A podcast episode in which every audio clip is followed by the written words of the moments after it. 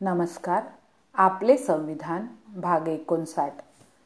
भारतीय समाजातल्या सर्व स्तरांपर्यंत सर्व वर्गांपर्यंत सर्व भारतीय नागरिकांपर्यंत भारतीय संविधानाची सविस्तर मांडणी आणि माहिती पोचावी संविधानाविषयी साक्षरता संविधान साक्षरता संविधान जागर आणि जनजागृतीसाठी हा छोटासा प्रयत्न. आपल्याला विनंती आहे आपण जास्तीत जास्त लोकांपर्यंत सदर पोस्ट विविध माध्यमातून पोचवावी आपले संविधान भाग एकोणसाठ भाग तिसरा मूलभूत अधिकार या अंतर्गत धर्म स्वातंत्र्याचा अधिकार.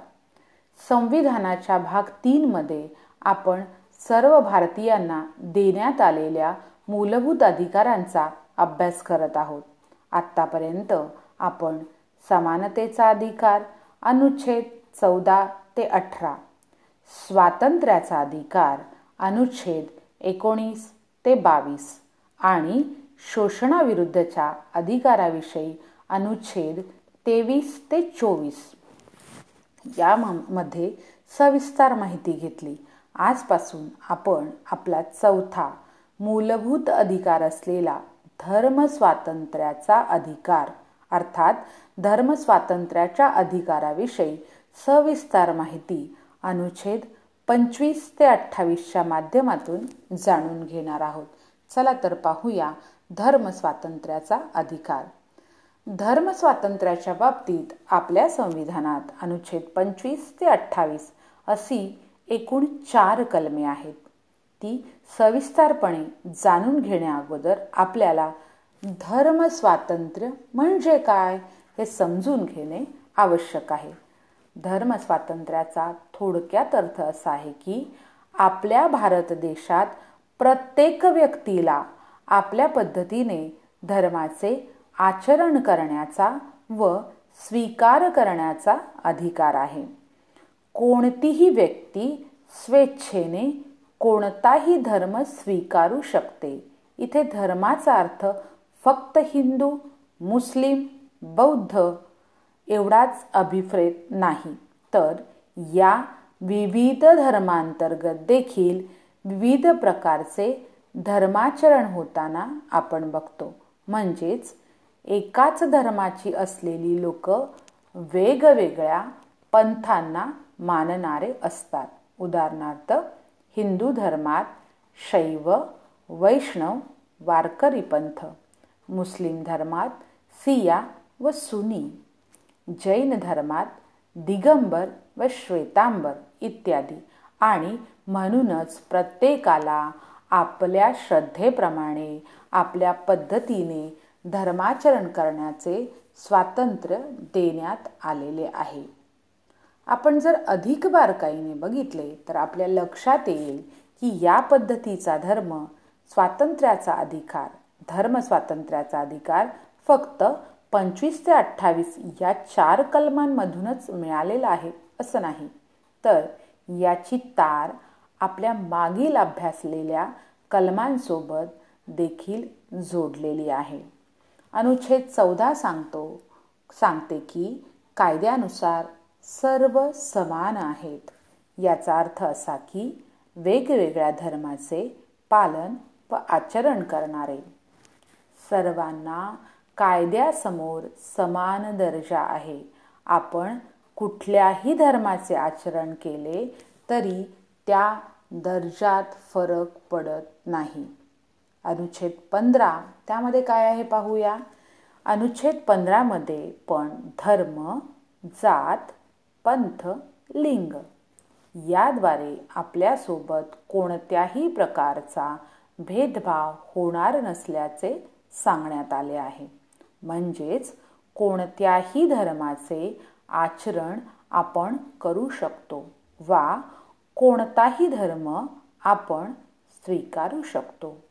आपल्यासोबत त्या आधारे कोणत्याही प्रकारचा भेदभाव होणार नाही. अनुच्छेद सोळा अनुच्छेद सोळामध्ये देखील सार्वजनिक क्षेत्रात रोजगाराची संधी ही धर्म जात वंश यांच्या आधारले नाकारली जाणार नसल्याचे सांगण्यात आले आहे. म्हणजे इथे आपण कुठल्याही धर्माचे असोत वा स्वीकारला कोणताही धर्म तरी आपल्यासोबत रोजगाराची संधी मिळताना कोणताही भेदभाव केला जाणार नाही. अनुच्छेद सतरा अनुच्छेद सतरामध्ये देखील अस्पृश्यता नष्ट करण्यात आली असल्याचे सांगण्यात आले आहे. म्हणजेच जर एखाद्या व्यक्तीला अस्पृश्य म्हणून एखाद्या धार्मिक कृती वा आचरणापासून रोखण्यात येत असेल तर याचा अर्थ त्याला त्याच्या इच्छेप्रमाणे धर्माचरण करू दिले जात नाही आणि त्याला तसं न करून देणे हे त्याच्या धर्मस्वातंत्र्याचे उल्लंघन आहे. आणि म्हणूनच म्हणूनच तर अनुच्छेद सतरानुसार अस्पृश्यता थेट संपवण्यात आली आहे. अनुच्छेद सतरानुसार अस्पृश्यता थेट संपवण्यात आली आहे. म्हणजेच कुठे ना कुठे इथे पण धर्मस्वातंत्र्याचा संबंध आहे. अनुच्छेद एकोणीस आपल्याला अभिव्यक्त होण्याचे स्वातंत्र्य देतो. म्हणजे कुठे ना कुठे आपण आपल्या आवडीचे धर्माचरण करून आपल्या धर्मालाच तर अभिव्यक्त करत असतो ना? म्हणजेच थोडक्यात अनुच्छेद चौदा पंधरा सोळा स सतरा आणि एकोणीस हे सर्व कुठे ना कुठे धर्मस्वातंत्र्याशी संबंधितच आहेत.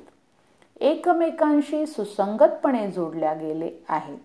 म्हणजेच धर्म जर स्वातंत्र्याशी संबंधित असलेल्या अधिकारांचे उल्लंघन होत असेल तर कुठे ना कुठे या सर्व अनुच्छेद म्हणजे अनुच्छेद चौदा पंधरा सोळा सतरा एकोणीस या सर्वांचे देखील उल्लंघन होऊ शकते. आज आपण पाहिलं मूलभूत अधिकारांअंतर्गत धर्मस्वातंत्र्याचा अधिकार आणि त्या बाबतीत आपल्याला असणारे अधिकार याविषयी माहिती घेतली.